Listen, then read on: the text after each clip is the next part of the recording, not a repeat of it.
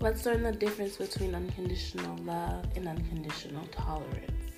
You can unconditionally love someone, but that does not mean that you have to endure what comes with a toxic partner. So even if that person is you're so infatuatedly in love or deeply unconditionally in love with no no holding back, right? That does not mean that you have to be their therapist. You are not their parent. You are not their guidance counselor, their financial support, any of those things. Um, you are allowed to remove yourself from that situation. Do not feel as though you are permanently tied to anybody. Love, real love, is freedom. Freedom to express, freedom to feel, freedom to be who you are.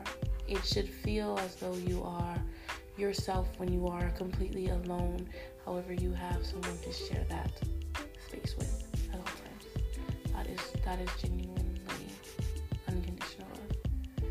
If it becomes a hostile or toxic environment, you are free to remove yourself for your own peace